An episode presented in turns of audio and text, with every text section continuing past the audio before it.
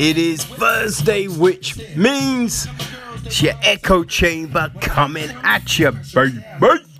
And as we do, we uh, start things off by looking at the top 10 films screening in the UK right now. So at number 10, we have Taika Waititi's Jojo Rabbit.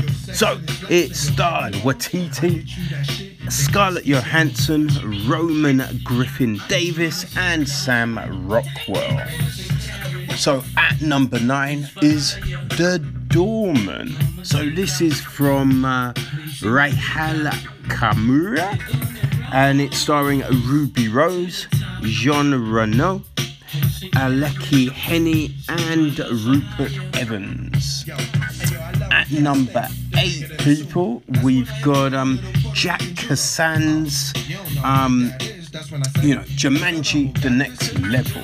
So, obviously, this one starred Karen Gillan, Dwayne Johnson, Kevin Hart, and uh, Jack Black. At number seven, we got Jon Watts's Spider-Man: Far From Home, which, hey, great, great film, man. And we got Tom Holland, Zalanda, Jacques, Jake even, Gyllenhaal, and Jacob Batalov. At number six, still in the top 10, it's Tenet from Christopher Nolan. So, Kenneth Branagh, Elizabeth Debicki, Robert Pattinson, and John David Washington. So, now we're in the top five. At number five is Robert Zemeckis Roald Dahl's adaptation of The Witches. So we got Anne Hathaway, Octavia Spencer, Kristen Chenoweth, and Jahzir Bruno. At number four is The New Mutants from Josh Boone. So Anna Taylor Johnson, Maisie Williams, Blu Hunt, and Charlie Heaton. And number three, a new one this week Godzilla King of the Monsters. So this is from Michael Dougherty. Um, and it's starring Millie Bobby Brown, Vera Farmiga, Carl Chandler, and Ken Watanabe. At number two, it's Michael Gracey's The Greatest Showman. And it stars Hugh Jackman, Zac Efron, Zahanja, and um, Keila Seattle, which means at number one, it's those wild stallions. It's Bill and Ted Face the Music. So it's from Dean Paris, starring uh, Keanu Reeves and Alex Winter, with um, Bridget Lindsay and Samara Weavings. So yeah, there you have it, people. So we've got three films this week, and before we get to those, a little bit of information, people. So sit back, relax, and let's get popping.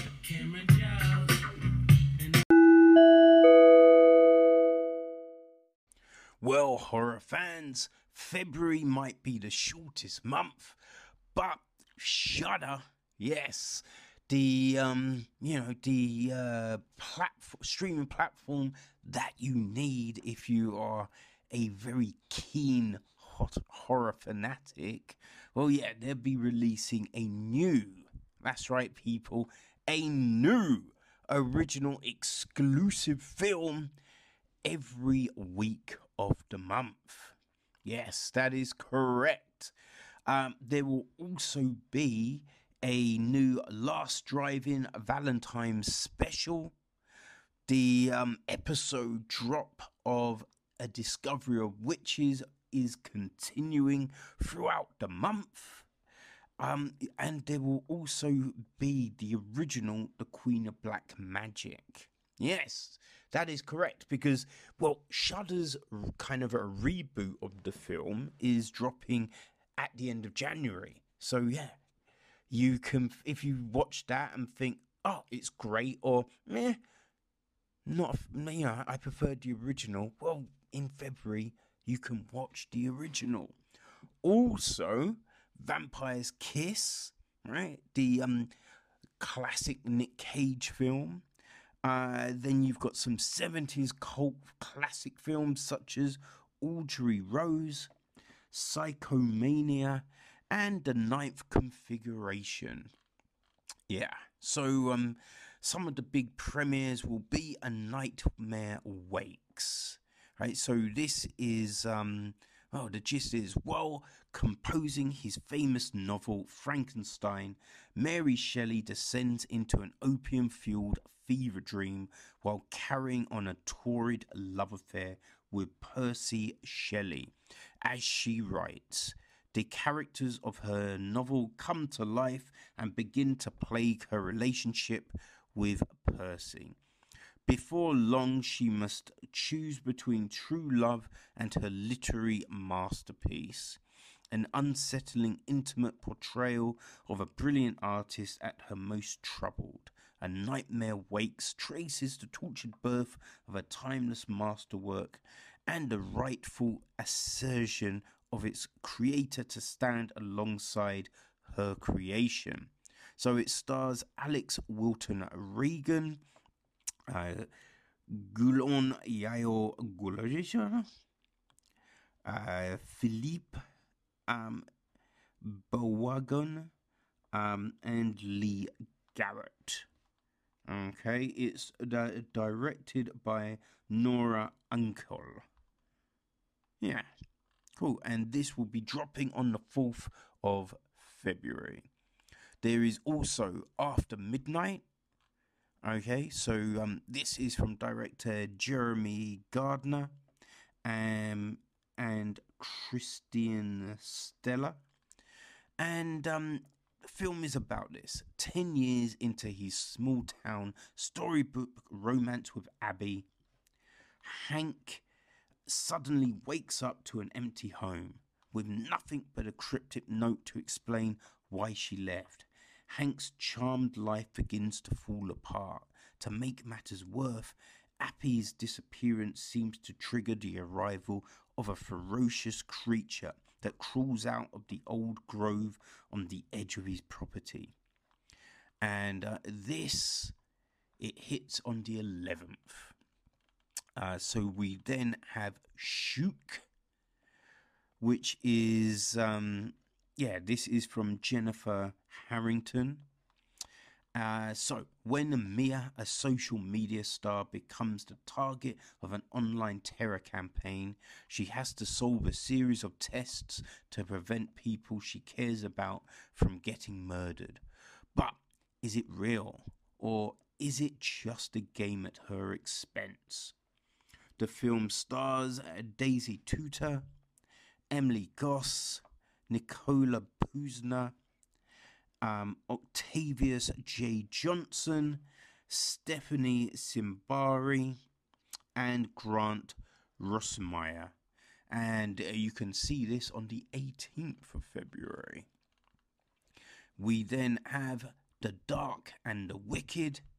So, on a secluded farm, a man is bedridden and fighting through his final breaths while his wife slowly succumbs to overwhelming grief. Siblings Louise and Michael return home to help, but it doesn't take long for them to see that something's wrong with Mum, something more than her heavy sorrow. Gradually, they begin to suffer a darkness similar to their mother's, marked by waking nightmares and a growing sense that an evil entity is taking over their family. It's directed by Brian Bertino, um, and you'll be able to watch that on the 25th. So, um, yeah, people, if you don't already have Shudder, what the hell are you doing? All right. So um, go pick it up, and you get the opportunity to watch all of these plus a wealth of other horror classics. horror fans, oh, mark this date because um, the final Girls Berlin Film Festival, Berlin's premier showcase of horror films, directed and produced by women and non binary filmmakers, will return in the new year for the sixth time and first virtual edition. The fest will run from February the 4th to the 7th and include features, short blocks, and an impressive slate of talks and special offerings. Feature films will be geo locked to Germany, while several short blocks and all non film programming will be viewable worldwide. This will be followed by a planned second in person event to take place over Halloween weekend, October the 29th to the 31st at City Kino Wedding in Berlin. Like many festivals confronting COVID 19, we thought long and hard about how to make our festival as safe and enjoyable as possible and decided to split our sixth edition, explains festival co director Ellie Liu. The February program includes a number of films about loneliness, technology, technological reliance, and conformment that reflect our present day reality in chilling ways. Co director Sara Neidorf sees the current pandemic as a chance to connect across geographic, geographical distance and goes on to say, We've got a thrilling side program with workshops and talks from Hollis scholars, oh, horror scholars that we're extremely honored to have with us. These times are grim, but they bring an opportunity to virtually connect with an international feminist horror community that otherwise couldn't normally make it to Berlin. So we hope more and more folks will emerge from the woodwork and come join us. So, people, mark those dates. And um, hey, if you're in Berlin, you are definitely in for a spooky treat. Okay, people, so now that is all out the way, let's get cracking with this week's reviews.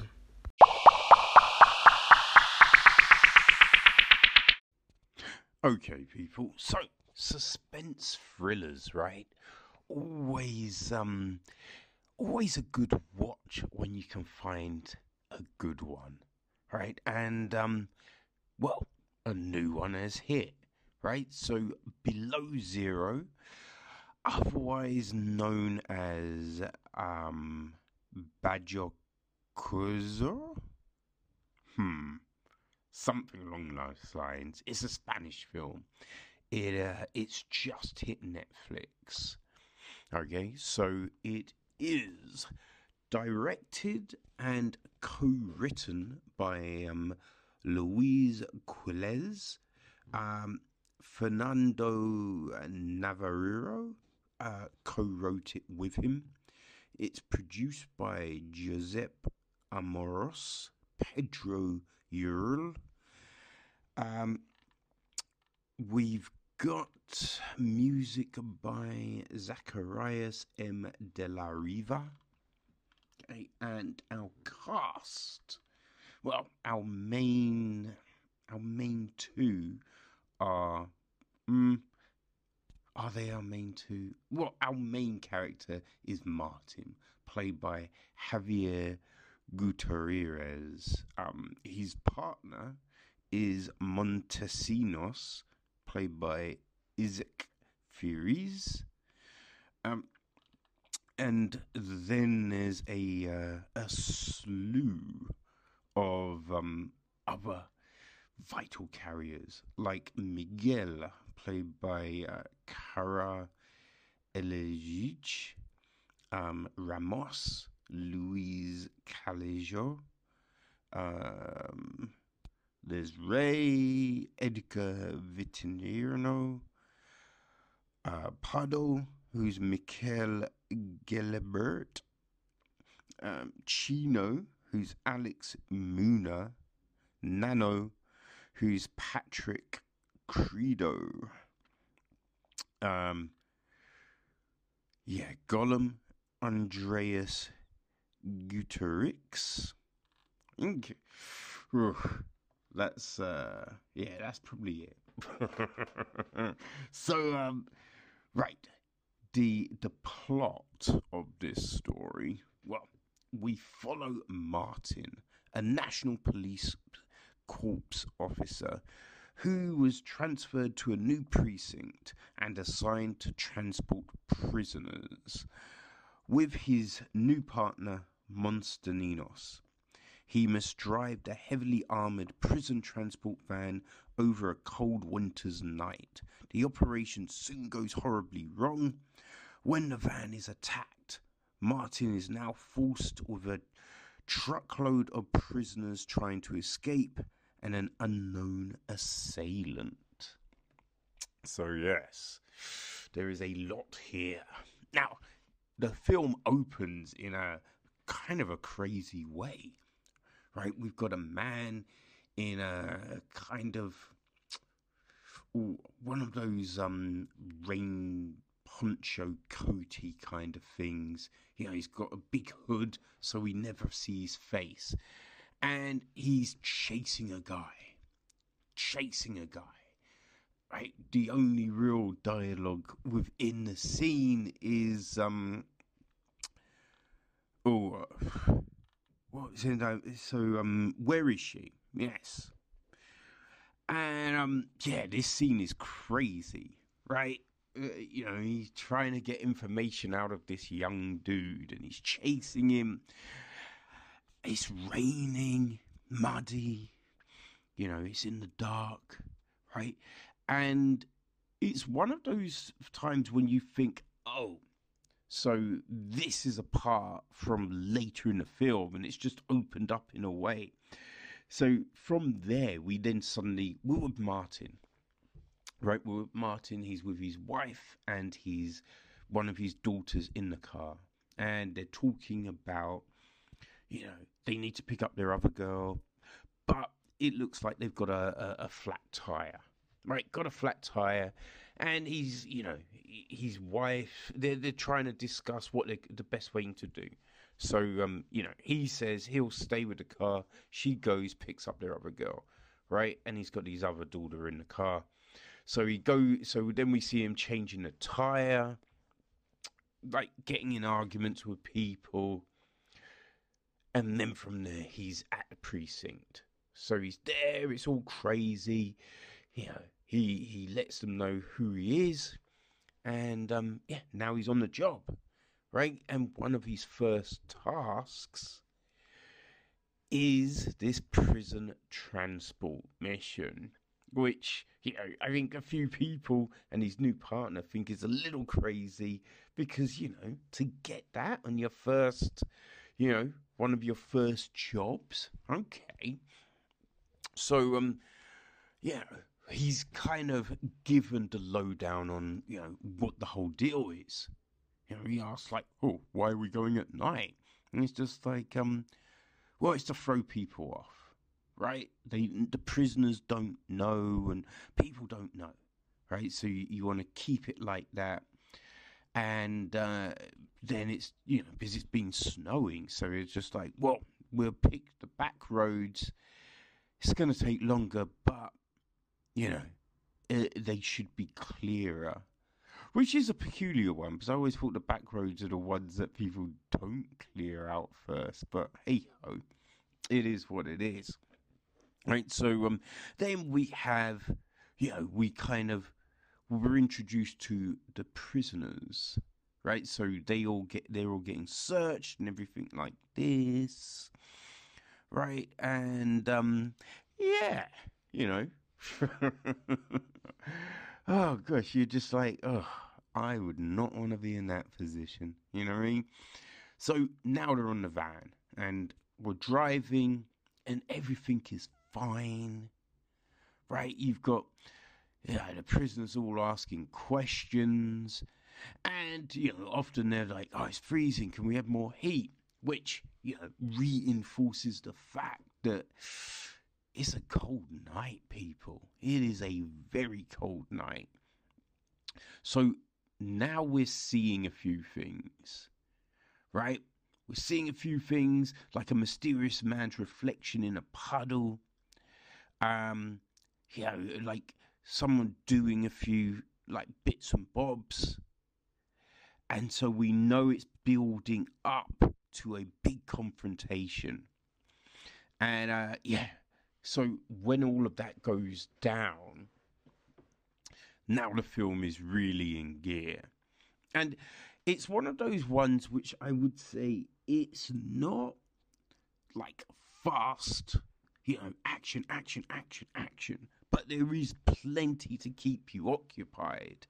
You know, we're getting, you know, like during the trip and then after it all starts to go crazy, we're learning more about each of the prisoners, you know, and um, especially as we get this whole, um, it's like a who's done it, right? So it's this whole thing of, oh, who's organized this? Like, how has this happened? Whose people are outside? You know, like, what's going on? So we, we get all of that, which, yeah, is a, you know, you're intrigued. You're just like, huh, who would have been able to do this stuff? And especially with this whole short notice affair. You know, so there is all of that. And then you have to think about, right? Is it his partner? Right, so there is a lot. there is a lot that kind of runs through your mind with this because, yeah, who wants to hit a prison truck? Right, so we're getting there's more and more, and I think one of the big things is how the hell is Martin gonna stay safe? Right, what are his actions going to be? So we have all of this, and we definitely see some things that you, you, you do think, damn, okay. Right now, I think we get to this point and it becomes like there's a lot of a moral ambigu- ambiguity. You know what I mean? There's definitely a lot of that here because you're kind of like, oh, are we with the driver? Do we want the prisoners to escape? Should he help the prisoners? Like, it's how far are you gonna go when it comes to doing your job, which is transporting, saving their lives? But you do know that a lot of these people are nasty right? So it's just like, what are you gonna do? You know, and what would they do? Like, are they gonna keep you safe? Are they gonna be good to you? Like, what's the deal here? So you have all of these questions, right? And um, you know, it's not just a prison van. There is a, a, a you know a police car that is escorting them, right? So I think there's they have to investigate what's going on. You do, I think, you do definitely kind of roll your eyes a little bit with some of the things that go down, right?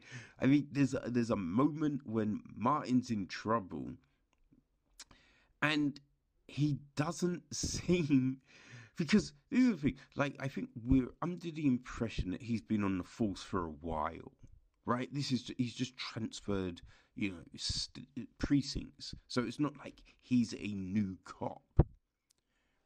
So you you kind of assume that he has understandings, right? There's certain things he knows, but his actions they do seem a little wait, what? Why are you just standing there? You surely you need to move. Right, you're not in a great position here, and yeah, there's certain things that he's doing, and you're you're kind of rolling your eyes a little, like this makes no sense, right?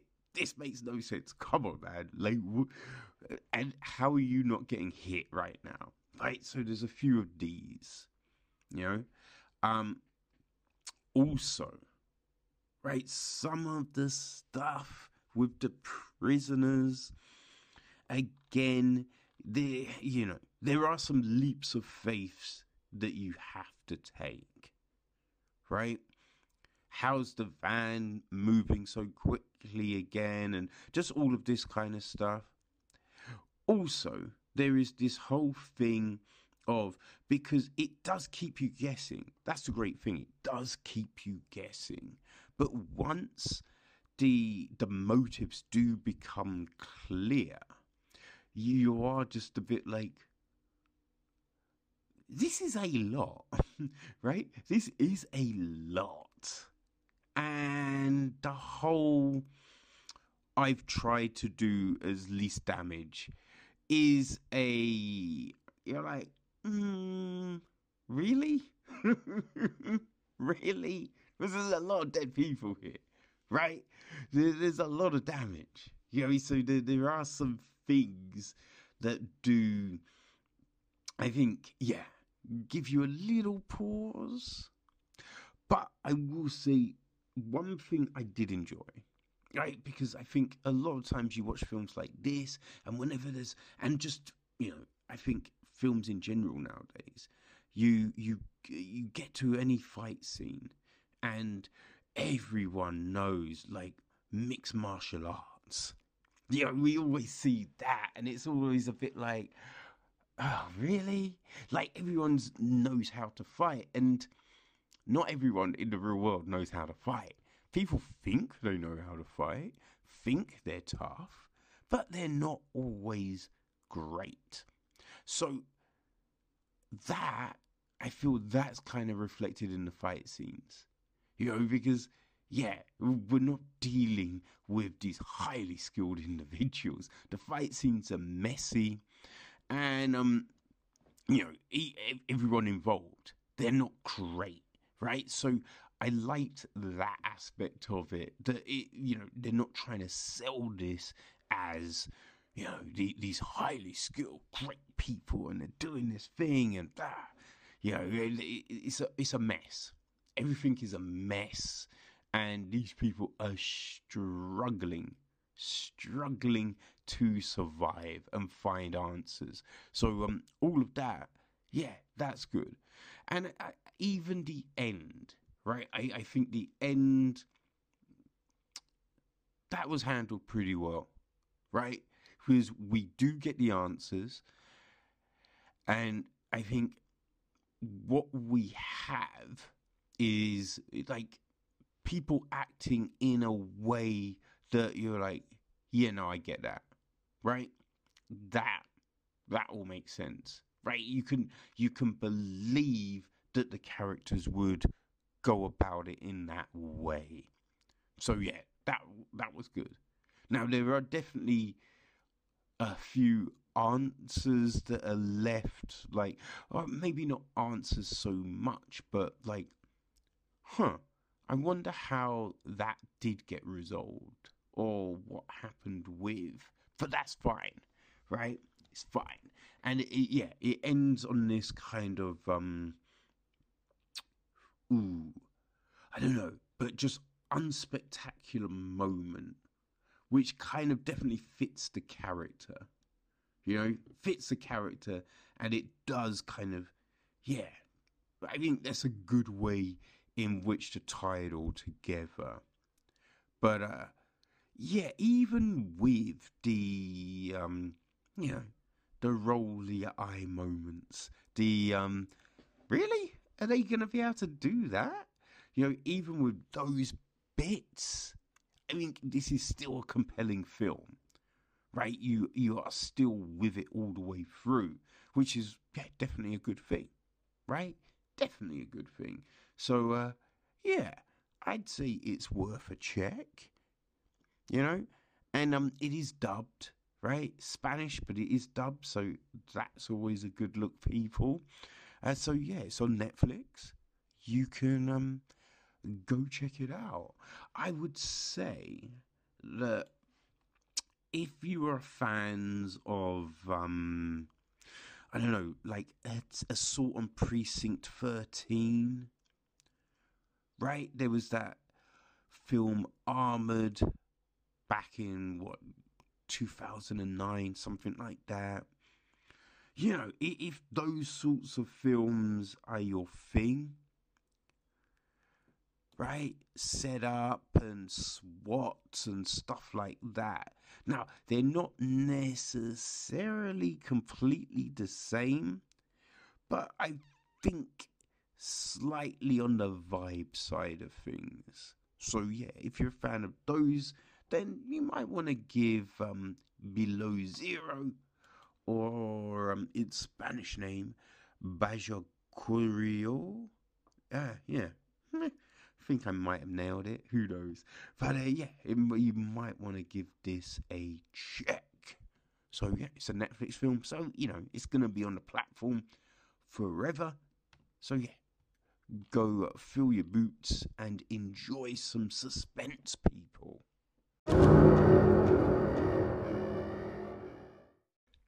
People, did you know that the 1st of February not only being, you know, the beginning of a new month, it also marked the death of Mary Shelley. Now, obviously, she didn't die this year. No, she died in ni- sorry, 19, 1851. So it was the 170, 170th anniversary of her passing. So it makes sense that today, the 4th of February, you know, marks the release of A Nightmare Wakes. Right? Because people, you're thinking, I don't see the parallels. What's going on? Well, A Nightmare Wakes is about Miss Shelley herself, you know? Or, I mean, maybe not Miss Shelley at the time. Well, at the start of the piece, you know what I mean? I, I mean, you could technically, you know, refer to her um, by her previous name, you know, her father's name, because yeah, they, they weren't actually married. So um, there is that right? There is that. But, you know, I Mary Shelley is fine because that's how she saw herself.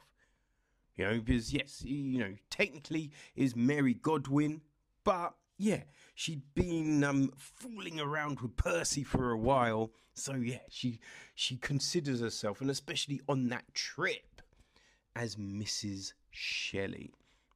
So um, yeah, we're going to be talking about a Nightmare Wakes. And um, this is the debut feature from Nora Unkel, who also uh, wrote the script. You know, so um, it's produced by uh, Frederic Fleur, Gabriella Rosenstein, Robert Menzies, Devon Shepard, and Eric Tavini.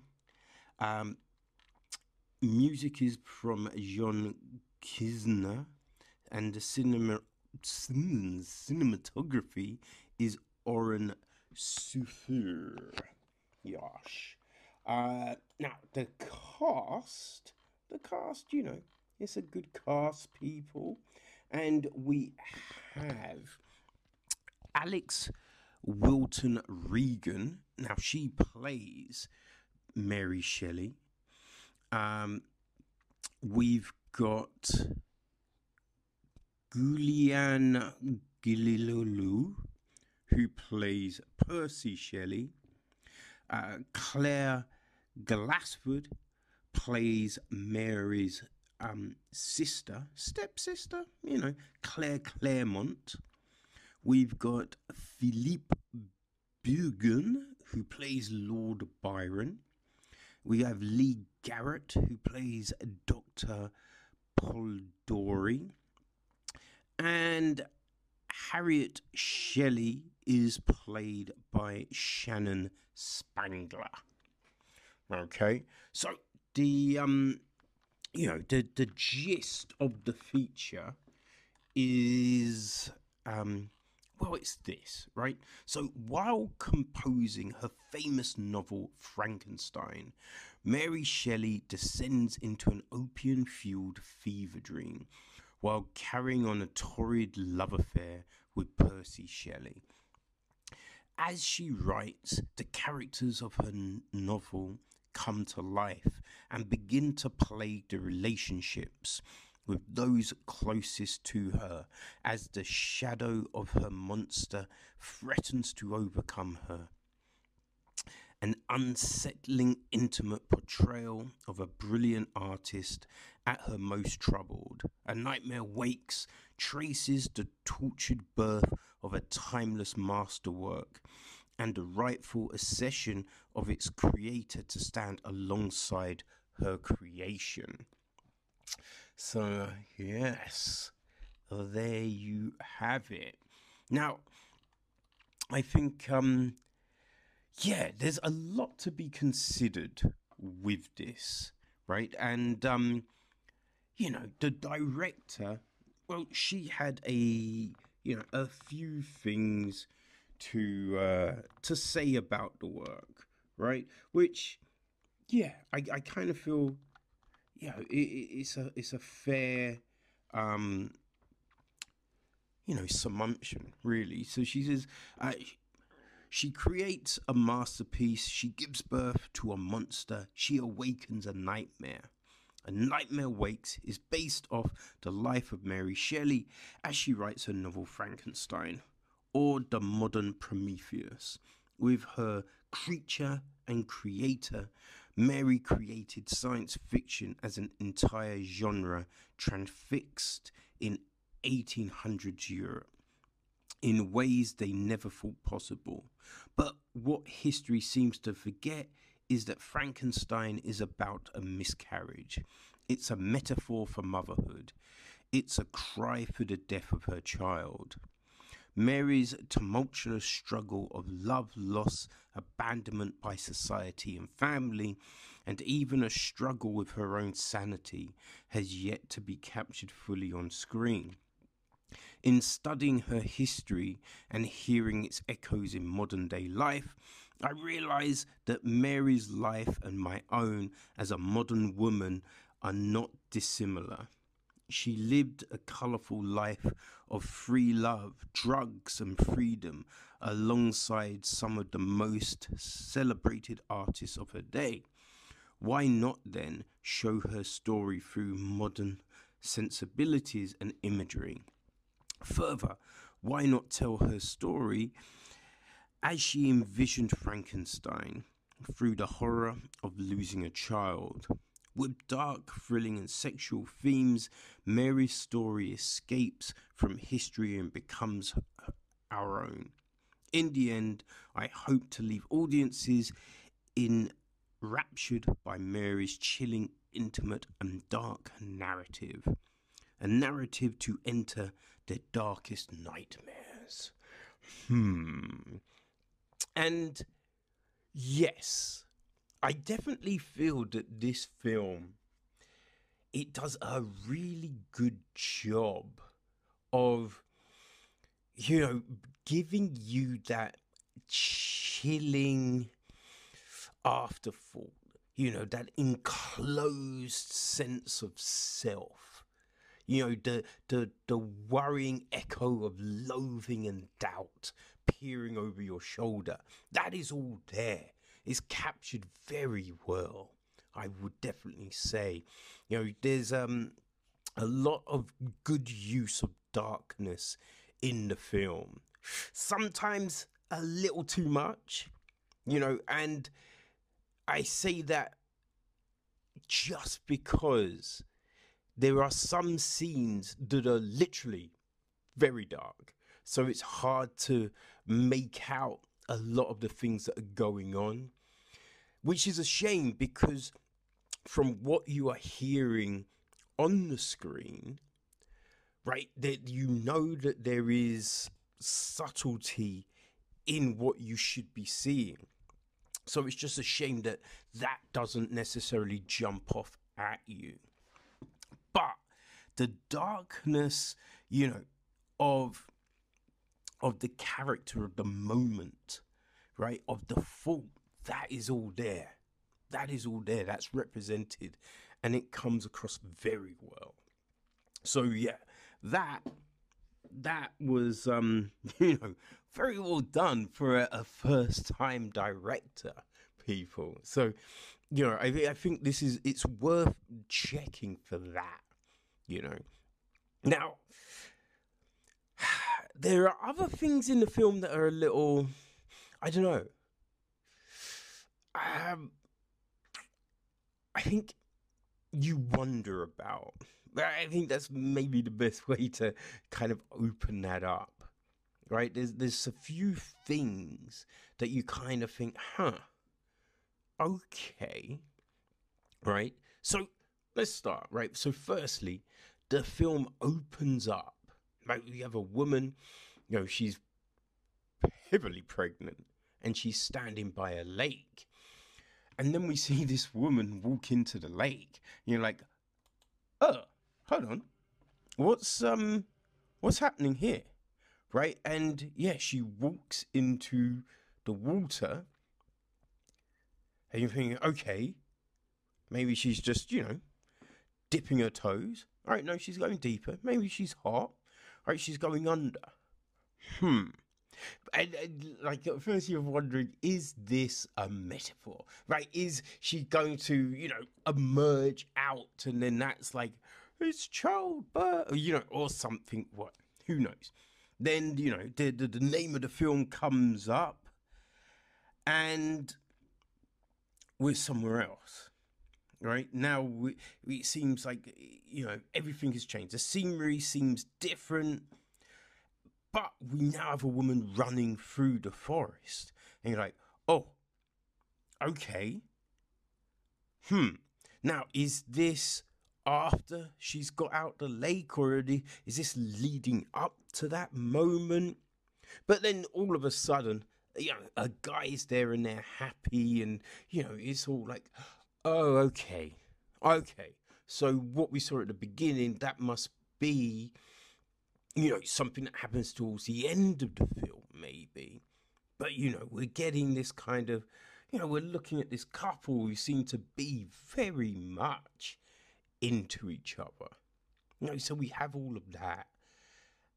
Uh, it, it is it's definitely a um, you know juxtaposition of those situations. One seems very fraught in you know despair, and the other you know enveloped in happiness. So we're just like, okay, interesting. Hmm.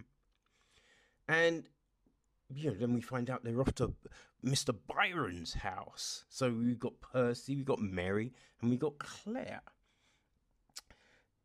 Now, I feel the what we have from the actors, you know, uh, like the performances are all the performances seem to be very different. You know, some of the characters it feels more like they're in the theatre. It feels like they're projecting to an audience in that fashion. You know that it's it's it's not the same as a film. You know they're in a film. No, they're on a stage and they're delivering. And then others, yeah, others are, are like no, they're on they're on the you know they're in the scene in a film and they understand and that's what they're giving to us so you you get this very odd mix i don't know if this is a um you know a, a tool that Unkel has decided to use you know but that's that's definitely how it seems. Right? Uh, which is a little bit odd. I think, especially on the emotional front, because not everyone seems to deliver at the same kind of um, value. You know, it's like I think some people like, you know, Mary, right? So um Alix, she's she's doing she does a very good job of giving us that kind of range of emotion. And and you kind of get it from looking at her and just hearing her. While I mean like Percy he's you know it the tonally he doesn't really seem to change. Now you can understand by the words that things have changed and sometimes the volume may rise but you know it all kind of you know there's you don't really feel like the the pain or the frustration or any of that within the tone of his delivery right? So it is a kind of a mixed bag on on on that kind of form. But the story itself you know is this interesting story right? And uh, you know as mentioned there's you know the the loss of a child and the birth of a book. And we're seeing these weird things happen to Mary right? We're seeing these weird kind of these visual faults, these constructs that you know uh, you think are they there or are they not there? You know, sometimes things happen and you're wondering. Uh, which does, yeah, it, it makes certain scenes you do kind of think you're like, did that just happen? Or is that something within her mind? I don't know because yeah, you there are definitely those moments where you're looking at something and it's showing this thing, and then you realize, oh no, that's not real, right? Because then a few scenes later, everything is different, and you're like, oh, that was like one of her fever dreams or, or something like that. So you are watching the film kind of, yeah, like wrapped in the like the narrative of oh is this the dream or is this the the, the waking you know consciousness of what is happening? So yeah it, it's interesting. But you do wonder right? Because i think one of the big things like about this film and this production is that uh, you know Unkel, she's um you know she she put together this this film using um well it is a um a, a, a female driven you know crew right? So she's, you know, the co-founder of Wild Obscura, which is the produ- a production company, and they're looking at content from women by women, about women, right? That's their ethos. And you wonder then with some of the things that happen, and especially from what you know of Mary Shelley, right? So she was definitely about free love. Because you know her, father followed these certain philosophies right? So um william godwin you know he was a, a political philosopher. And yeah he believed in these certain things which then she did herself. So there are moments in the film that do do make you wonder right? Because you do kind of you're looking at it and you're thinking is something going on between Claire and Percy? Right? But Mary doesn't she never mentions it. Right? Never mentions it. There's another moment of I don't know, like rape. But you're like, is it? Or, you know, it, it's hard to know because you do kind of wonder, oh, is this another of the, the, the fever dreams or not?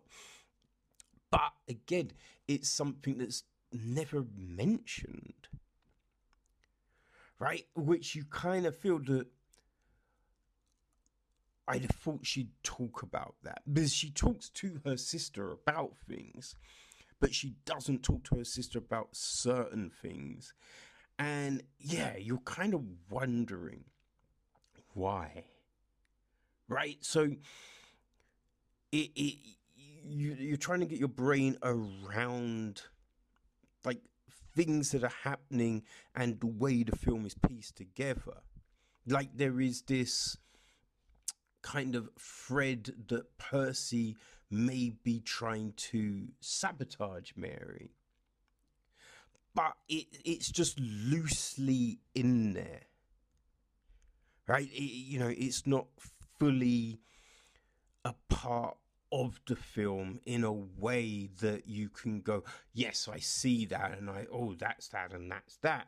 Now, these, again, these could be parts of the fever dream but it is there you know I, I kind of feel that narrative that part of the film it is a little bit loose right? It's a little bit loose. It's not as well constructed as other parts. So yeah it, it is something that you know you're not quite sure about you know? So I do feel that yeah, there's some parts of the film that are definitely stronger than others, and the way the film ends, right? So it ends with um, I think the the story that kind of completes itself, right? And with the history of Mary Shelley, you understand that, oh, these things did happen. But there are still then those questions, right? The, those questions and thoughts that have come up that never seem to be addressed. So you do kind of wonder why, right? You wonder why. Why would those things be allowed to happen? And not addressed. You know, uh, uh, yeah, and I feel that's the that's the one thing that was a little bit disappointing. That some of these things aren't, and you kind of feel that, right? Maybe she wouldn't confront certain people and certain things, but we do have her talking to herself. We do have that. So there could be scenes of her trying to piece these things together. You know, and, and I kind of think that would have served the character well. You know? So um yeah, that was a little bit of a shame. But I do think there is enough here to you know to interest people you know so I, i'd say if you were a fan of um ooh like stuff like um St. Maud right? If you watched you know that film by uh you know is it i think it's rachel glass. I believe it's rachel glass. Or um you know you recently watched hunted which debuted on uh, shudder in january you know, I think those two films they are kind of tonally very similar to this. Right? So, yeah, if you watched and enjoyed those two, Rose Glass even, that's St. Maud, not Rachel Glass. But yes, if you enjoyed those, then I think, yeah, this will speak to you. And also, if you're a fan of Mary Shelley, you know what I mean? Then, um, yeah, th- this would probably be something you'd want to check out. And so, yes, people, it is out today on Shudder. So, you know, if you don't have the app, you know, just like people, why? Right? Because if you're a fan of horror, this does seem to be the platform for you. You know, we've definitely spoken about a lot, right? A lot of the great things that are here. You know, we've you know, just so many of the titles, man, like Blood Quantum, Host, right, which really tore it up last year, right? You've got, a, you know, Scare Package, Spiral, The Beach House, The Cleansing Hour, The Shed, Moratorium, Yummy. These are all very enjoyable, and yo, there's so much more on the app. So people, go grab Shudder, you know there's um, codes flying around so you can get yourself a little trial and, you know, watch A Nightmare Wakes, right? So, um, yeah, it's there. And, um, yes, it's definitely compelling. So, uh, you know, have a little um, psychological, historical, scary fun with yourself. All right? Enjoy.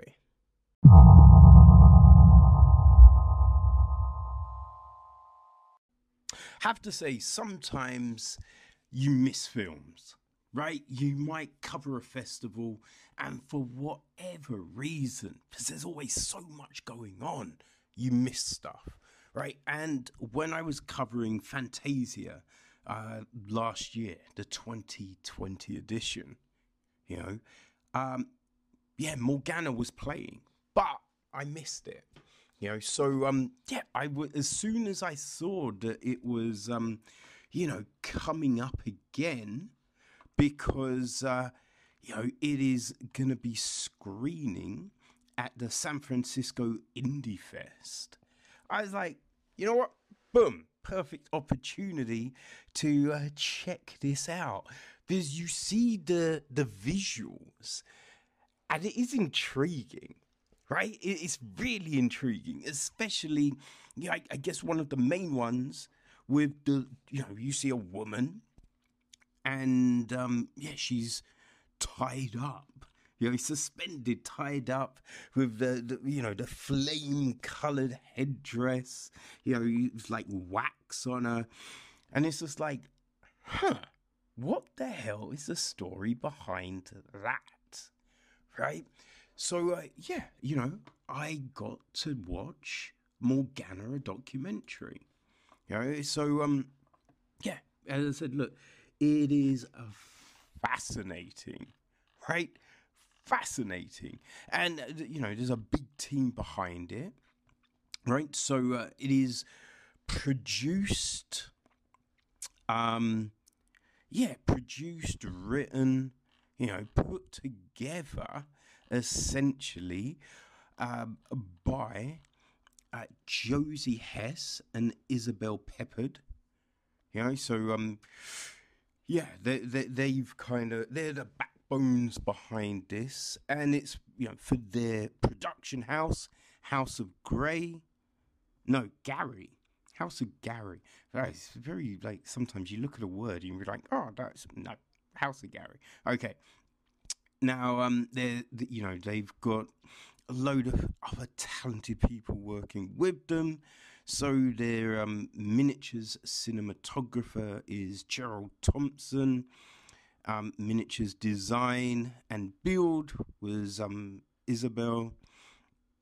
Uh, we've got the dialogue editor Rick Aliles, sound design John Kazab, Visual effects, Louise Nikolowski. Yeah, just a, a, a, a lot of people, a lot of people involved. And, you know, it's following Morgana Muse, right? And you might wonder who the hell is Morgana Muse? Well, that's the beauty of it. This, this whole piece, it tells us about it. And so this is this is the basic backdrop, right? Morgana is an artistic character portrait of a 50 year old housewife who reinvents herself as a sex positive feminist porn star. After 20 years as a dutiful housewife, stuck in a loveless, sexless marriage, Morgana has had enough of her dreary life. Desperately lonely and starved of intimacy, she books a male escort for one last hurrah before ending it all. Her final night takes an unexpected turn when her relationship with the escort opens up a new world of personal and sexual freedom. After hearing about a competition for first time erotic filmmakers, Morgana directs and stars in a film about her own story, Duty Bound. Unexpectedly, it wins, catapulting her into the international feminist porn community, taking her from Australia to Berlin. Life emerges with art as Morgana uses erotic filmmaking as a tool of creative catharsis while struggling with demons from her past. So, um, yeah, you know, and that is intriguing, right? It is definitely intriguing. Now, the um, you know, the directors Isabel and uh, Josie, right? So um, you know, they they've in the press pack they talk about you know the work and everything like that. So they said, you know, this has been filmed over five years. Morgana is a vibrant, creative collage of a film that seamlessly incorporates handmade miniature elements, archival footage, and the subject's own erotic artistic um, erotica to tell a story that is both intimate and universal. As a character, Morgana embarks upon a uh, cis, sil, ah, cyclical journey of personal transformation and rebirth, which we have illustrated using diverse and interwoven creative constructs from miniature sets to a large scale Shibari bondage installation. That's the, the ropes. In choosing an approach that is as fantastical, we have embraced the subject's own personal creation, myths around her gendered entrapment, and ultimate emancipation, using them as a basis to design elaborate worlds in order to immerse the audience inside of her own internal emotional journey. Despite the potentially sensationalist nature of the material, we have gone with a humanistic, character driven approach using stories from childhood interwoven with current events and the fantasy world of Morgana's erotic films. We are presenting a nuanced, multi layered portrait of a woman reclaiming her identity through creative and sexual catharsis.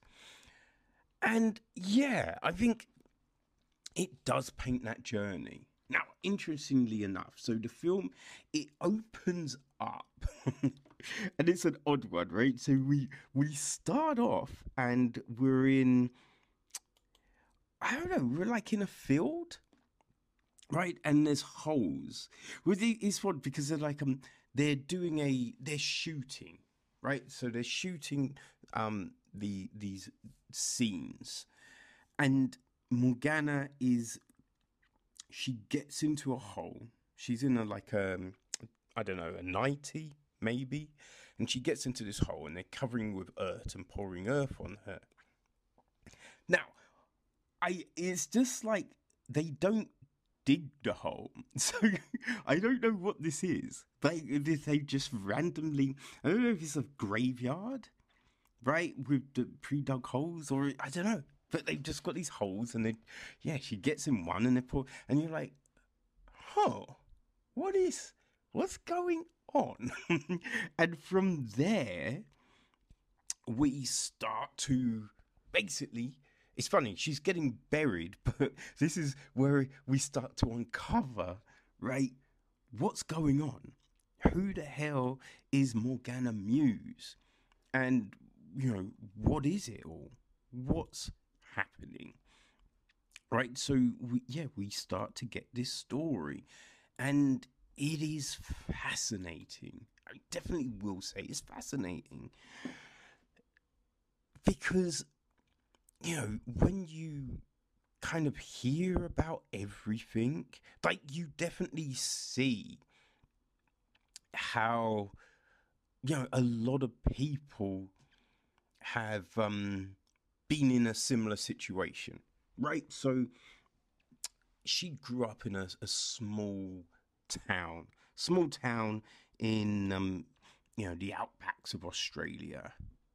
Um or I want to say Cody Pete, something like that, right? And know, she says they lived underground, which man, that was fat. I was like, huh? I want to see that. Like, I would have loved to have seen a shot of this underground house. And is that the norm in that place where she grew up? You know, did, was everyone's home underground because of the heat? Because of the terrain. Like, why underground? Right? But, you know, she talks about how as a kid, there, you know, there was no TV, no social media. And, you know, when you think about her age, obviously, no, because social media wasn't a thing, right? It wasn't a, you know, even as being younger, even when I was growing up, like email wasn't a thing for ages, right? And then uh, when it suddenly started, not everyone had it. You know, it was just this thing. And you wondered, oh, okay, all right. But we're still using fax machines. So, yeah, imagine when she was young, definitely not there. So she's like, yeah, we used to run around and play and all of this. So her mum then moved them to um, Sydney because, you know, it's no real schools or anything like that. But then it's trying to fit in. So you can understand, right? There was this weird kind of situation of transition, right? Where she's probably just playing with everyone and no one really cares. And then you move, and now it's all about, you know, dressing a certain way and you know, looking, you know, being a, a young lady, all of that, right? And, you know, she's like, uh, oh, her mum was always like, oh, why doesn't, how come no one's, you know, trying to marry you and all of this? So, you know, eventually she gets married. Now, what would have been interesting was a bit more information around certain things because you know she talks about getting married but then you know realizing that they're not compatible. So i mean the question is how did you get married like what happened right? Was this someone you dated for a period of time or is it just some guy you know he asked so it was just like okay fine whatever just to you know stop the pressure from your mother just to you know feel like you were fitting in. Like why? How did you meet this guy? And also they had two kids right? They had two kids. So you know there was sex. And so she says after the first kid she then got depressed and you know became morbidly obese there was more sex because there was the other kid. So how did that like what happened? Like you know, this is I feel this is in, I think this kind of goes into who she is, like what happened. Right? So it would have been interesting to get all of that. But you know, you can understand then the the feeling of, you know, loss right? If if no one's talking to you, you're ostracized. yeah, you can understand why she might want to end it all. But then it's the whole experience with the escort, which again is an interesting one because it's like it was meant to be this one experience and then she was going to kill herself. But, you know, then after this night, then they arrange another date. Right? So it was then what was you know what was the thing so after you, you arrange a second date but is it like i'll kill myself after the second date like you know what i mean that i don't know sometimes i just need i want more information i want to paint that full picture so we don't get all of that but you know she then did hears about this competition right? So you know she's realized that what she really wants is to feel right? She, what she really wants to feel. So it would have been interesting too to know how so how often did she see this escort right? What was that situation? Um because you know she's been with the escort a couple of times maybe then she hears about the fi- you know this uh film competition that um, is happening. So it's the, it's it's a, a situation of right. When did you hear about the competition? Right, when did that all play into it? Yeah, so yeah, it been, but she wins this, and this is when the life really takes over. And it is fascinating how all of this is getting shown. And you can definitely see, right? You can definitely see how she's lighting up for the camera, right? How everything that's going on seems to be playing into her self worth. You know, the, the, the whole miniature thing is like yeah, I thought that was interesting because you know when she's talking about feeling confined, like they've got her inside a, a little kind of doll's house, right? And so then the emancipation, the the freedom of discovering a way out, like the house goes on fire, like which is visually, yo, this is very captivating know, and it really does, you know, just play into everything that's kind of going on for her. But we're, you know, we're seeing all of this, right? So we, we get to see and the things that they're using to try and you know tell this story, like walking down a corridor. You know, then we're also seeing more of the whole buried situation and holding this red rope which you know that is kind of like a lifeline, right? Or maybe it's the umbilical cord of life. I don't know, right? But all of it, yeah, no, it works visually. It, it, it works in telling this story.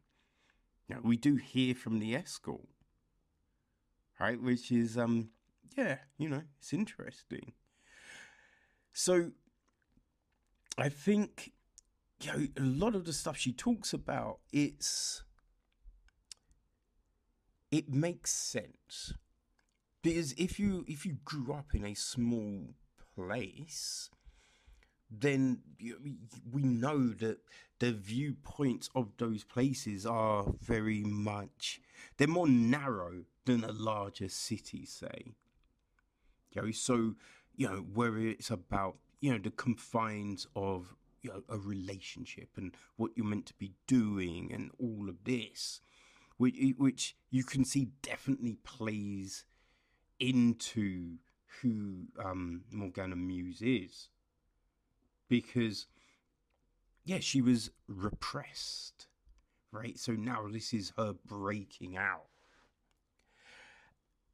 What I did find interesting Oh, I mean, there's so much. I mean, I see so much, right? And it, and you do, it's all there. but it's the move to Berlin. Right, she talks about this move to Berlin, and, and we see her in Berlin and the interaction and how all of this does seem to be buoying her. Right, so it's you know it's huge. It's definitely huge, but here, this is the the interesting thing, right? If that didn't happen, what would have happened? You know, because it's just like she r- realized what she needed, and that was, you know, intimacy and touch to feel, you know, self worth. So, you know, did, understanding that, yes, that's good. But if this whole, you know, film career didn't blow up, what would have happened? So it would have been interesting to find and hear about that. And we don't really. You know, later within the film, she does talk about, you know, being bipolar and clinically depressed. Which I, I wonder is this an actual diagnosis or does, is this what she feels she must be? Like, we don't really know. Yeah, we don't really know, which would have been good to find out. But I think we do definitely see this re-emergence of a woman.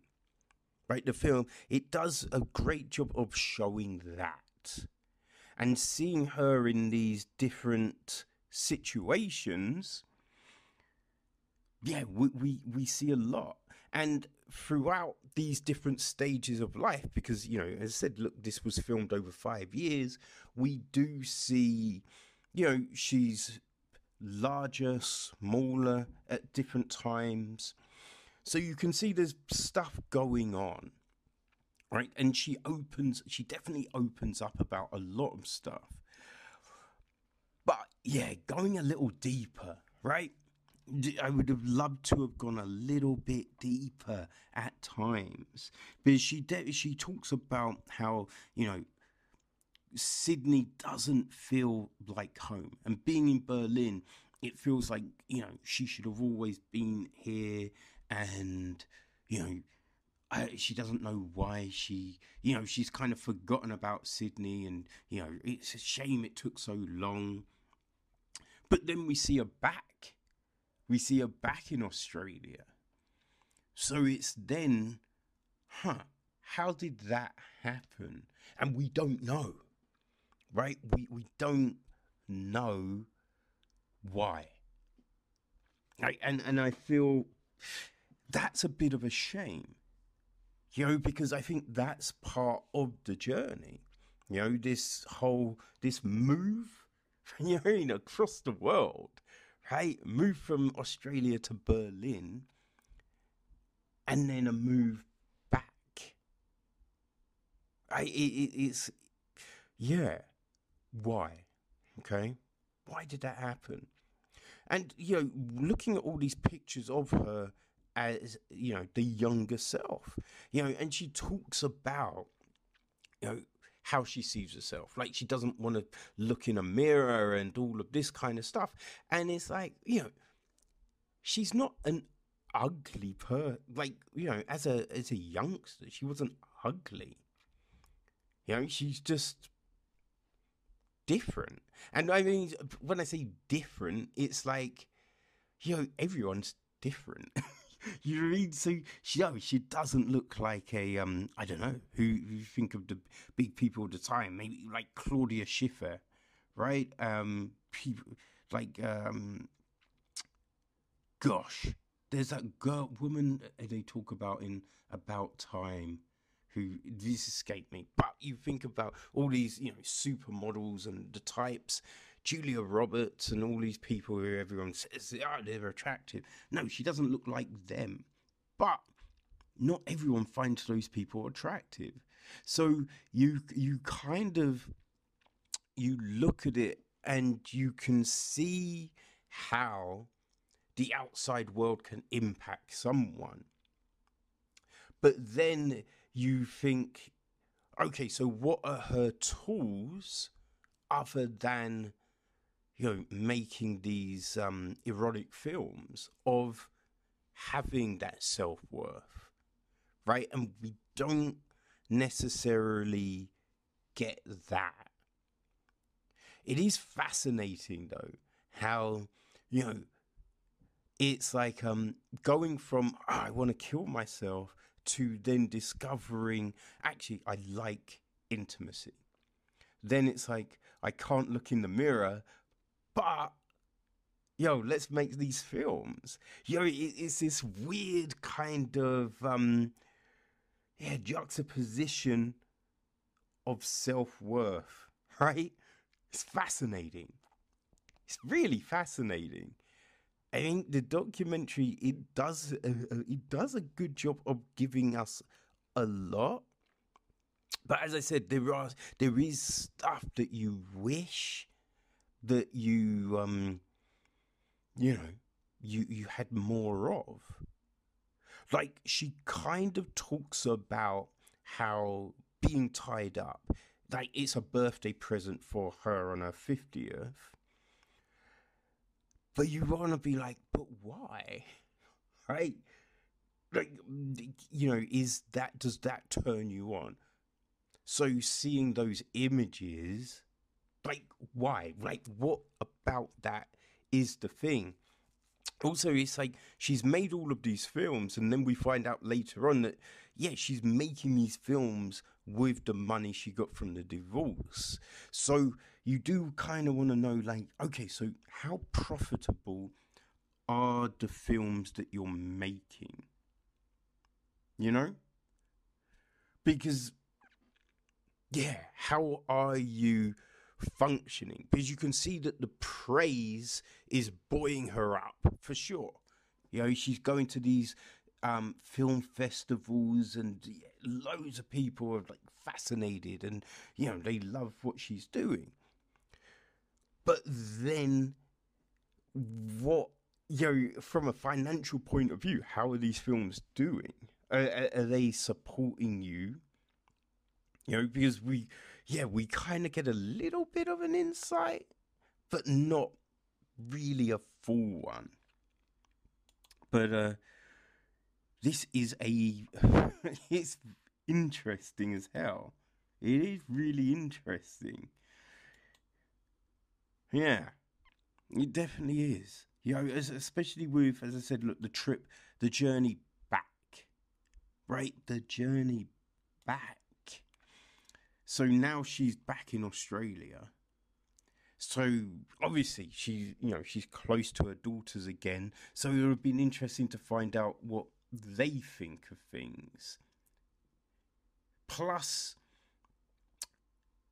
you know, what she kind of, you know, how her self worth is now. Right? So, yeah, it, it, it's fascinating. I, I would have wanted a little bit more, right? But I, I think something like this, it, it definitely is it, it's it's good for people who have probably gone through a similar thing, right? It, it's something that tells people that of when you're a certain age that you know these things don't have to stop. You know, you're in your fifties and you can still, you know, you could still, you know, make, you know, like porn if you wanted to. You can still make erotica if you wanted to. You can still enjoy that, you know, having sex if you want to. You know, plus, you know, yeah, she's not your um you know, not your typical uh erotic star. Right? Not your typical erotic star. So it, it does kind of you know, flip those norms of beauty, which definitely a good thing. And, you know, not everyone likes the same thing. So, yeah, I think when we're shining the light on that and just you know, beating that drum that, you know, people are different, right? So embrace those differences. It, it's never bad. So I, I think if you're interested in this sort of stuff, I yeah, this is definitely worth a look. You know, definitely worth a look. One fascinating thing as well, like so one of the directors and writers, Josie Hess, she worked with Morgana with her Permission for Pleasure production company. And so I, I, I was wondering to myself, like, huh, okay, so how why did it take so long to kind of work out that this could be a story? Because you know, when you read about it, it's like not until you know she gets Isabel to help her film that Morgana's fiftieth birthday that, then they kind of talk about, you know, oh, this could be a documentary. So I wonder why it took Josie so long to kind of, yeah, look and realize, oh, this could be something. That's fascinating, right? But um, yeah, yeah. As I said, look, Morgana a documentary. It is, uh, yeah, it, it's not your typical documentary right? So um, it's fascinating. I would say it's definitely worth a watch. You know, it's an hour and eleven minutes, so it's nothing crazy. Joe, you, you know what I mean? It's not gonna kill your time budget, right? And yeah, I don't think you find yourself, um, you know, like looking at your watch during it because it is intriguing. So uh, yeah, if you're at the um, San Francisco Indie Fest, check it out. And if you, you know, you miss it there, you know, still go track it down, go give it a watch. You know, it's uh, it's compelling. It's definitely compelling, people. So there you go, Morgana, a documentary.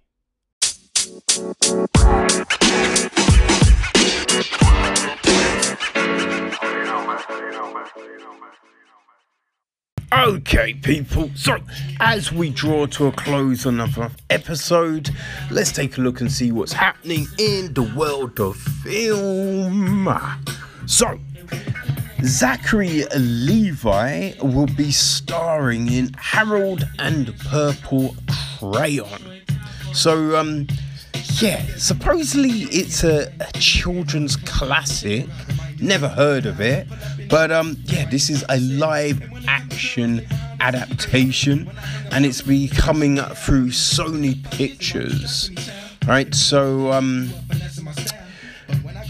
yeah, Crockett Johnson, um, who uh, you know wrote the original 1950s books about a four-year-old who, with the power of his crayons, created the worlds around him.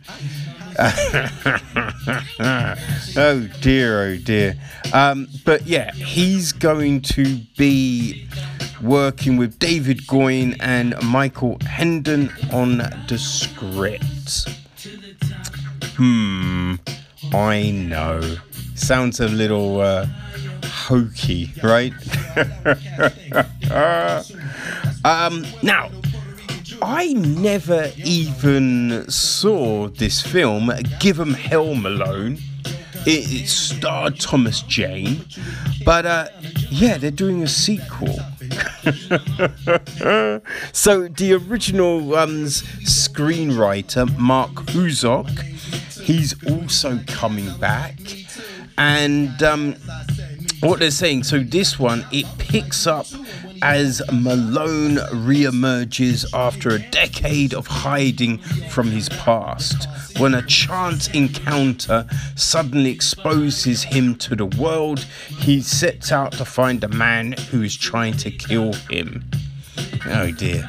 So it's being directed by Russell Mulcahy, um, you know, who uh, helmed the original and um, yeah, Courtney Lauren Penn, Richard Rionda del Castro, and Thomas Jane will be um, producing the film. Hmm. So, uh, you know, the world of esports is uh, suddenly blowing up. It's all the craze, and um, they're making a film about it.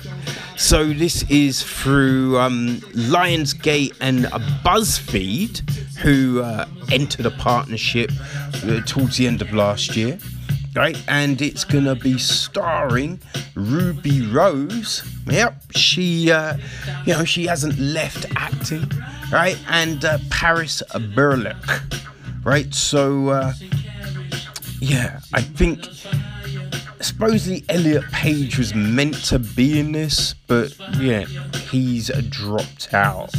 Right?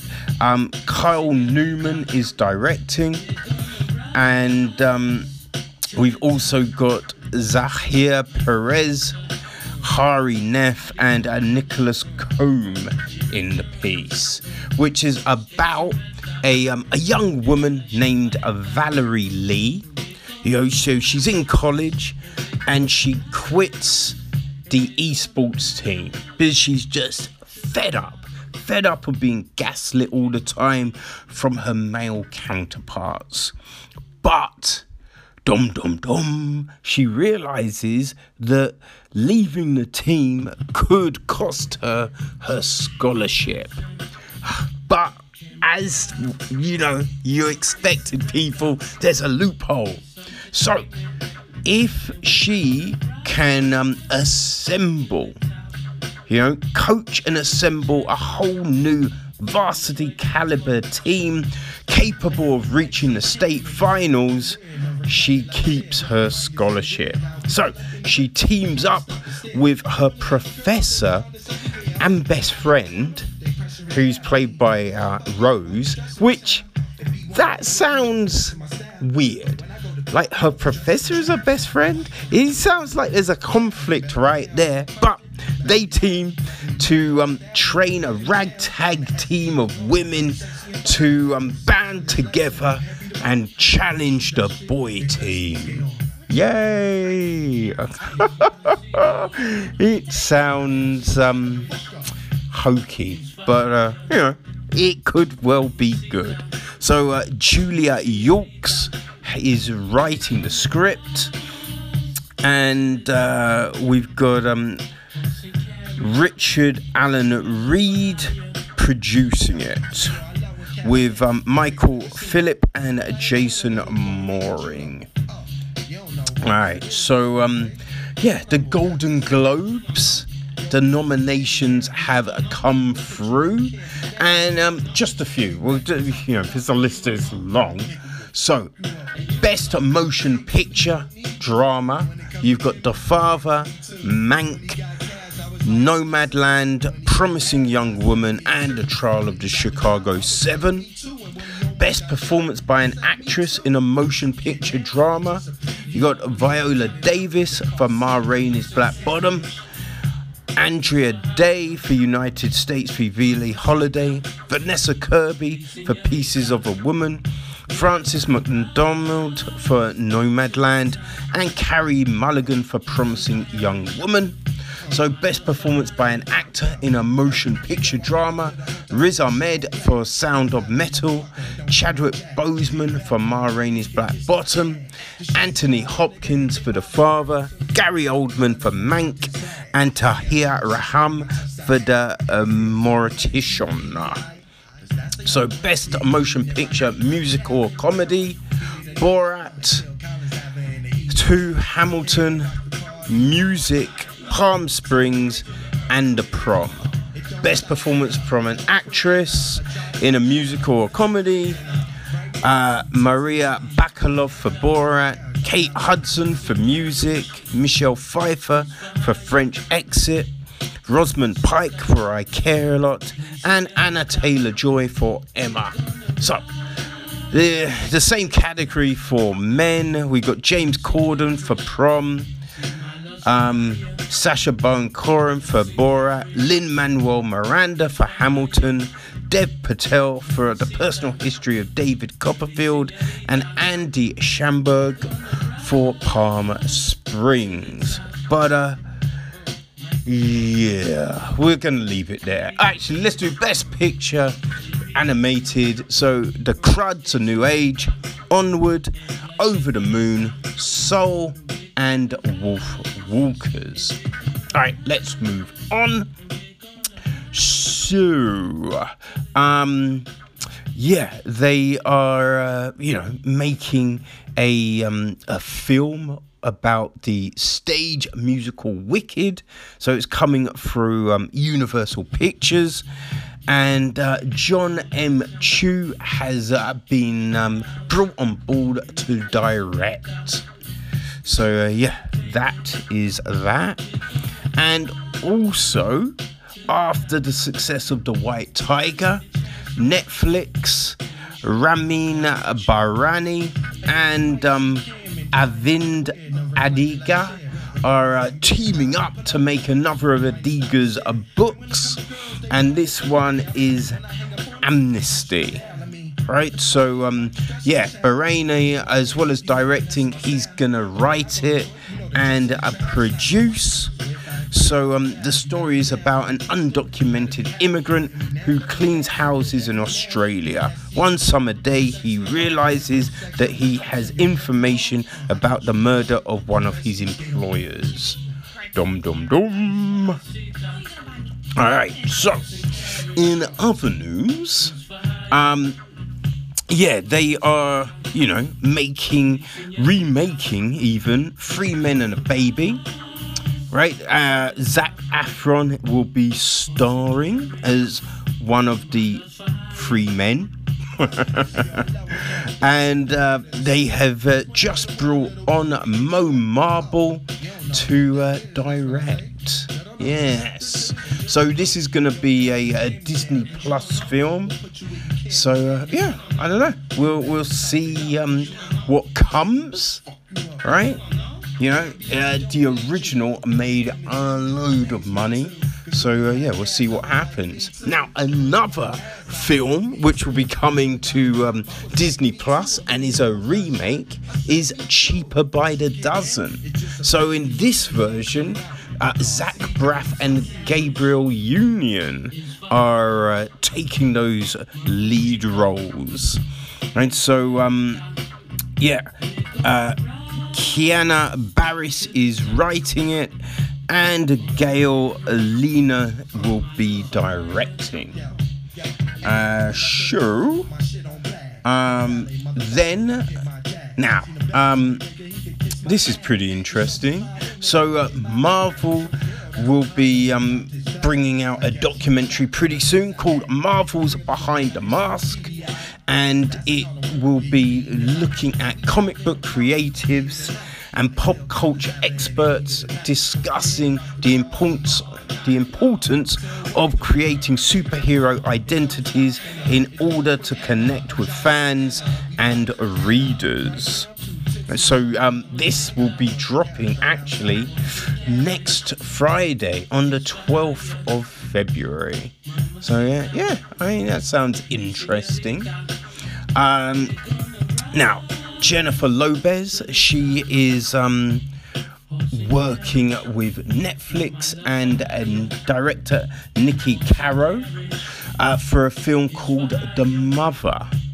Right, so in it, it's about a, a deadly female assassin um, who comes out of hiding to protect a daughter she gave up years ago while on the run right? So uh, yeah, Lopez will be playing uh, the uh, assassin, and um, Misha Green wrote the script, which has been revised by Andrea Berloff. Right, so um, yeah, Green. Elaine Goldsmith Thomas, Benny Medina, Roy Lee, and Miri Yoon are going to be producing, and it's said to be akin to Leon. And Leon was great, so yeah, I don't know. We'll uh, see what happens with that one. could well be interesting. And um, yeah, so uh, Roland Emmerich, he's got a new film coming called The Magic Flute, and uh, you know they've just signed three people, three new people to it. So we've got um, Iwan Rheon, Jack Wolfe, actually four, Asha Banks, and Amir Wilson. Right, so um, it's yeah, it's based on the the opera of the same uh, of the same name, and uh, so basically, right, what happens is it's set in present day Europe and it follows a 17 year old singer, Tim Walker, who travels from London to the Austrian Alps to attend the legendary Mozart boarding school. There, he discovers a centuries old forgotten passageway into the facet world of Mozart's famed work. Hmm. I don't know. Could be interesting. I've never seen the opera, but uh, yeah, I'd be interested. So, um, Florian Sigl is going to be directing, um, yeah, while Emmerich produces. But that's it, people. We are done. Um, remember that the uh, Final Girls Berlin Film Festival starts later today. So, um, Thursday the 4th and um, yeah, look out for our coverage of that one. All right, enjoy your film watching, and we will see you next Thursday. Peace.